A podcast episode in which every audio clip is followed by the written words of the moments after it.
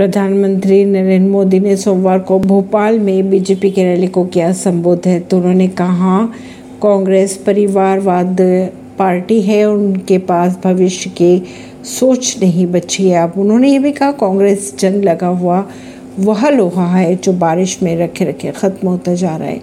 कांग्रेस न बदलना चाहती है और ना ही देश को बदलने देना चाहती है। परवीन सिंह नई दिल्ली से।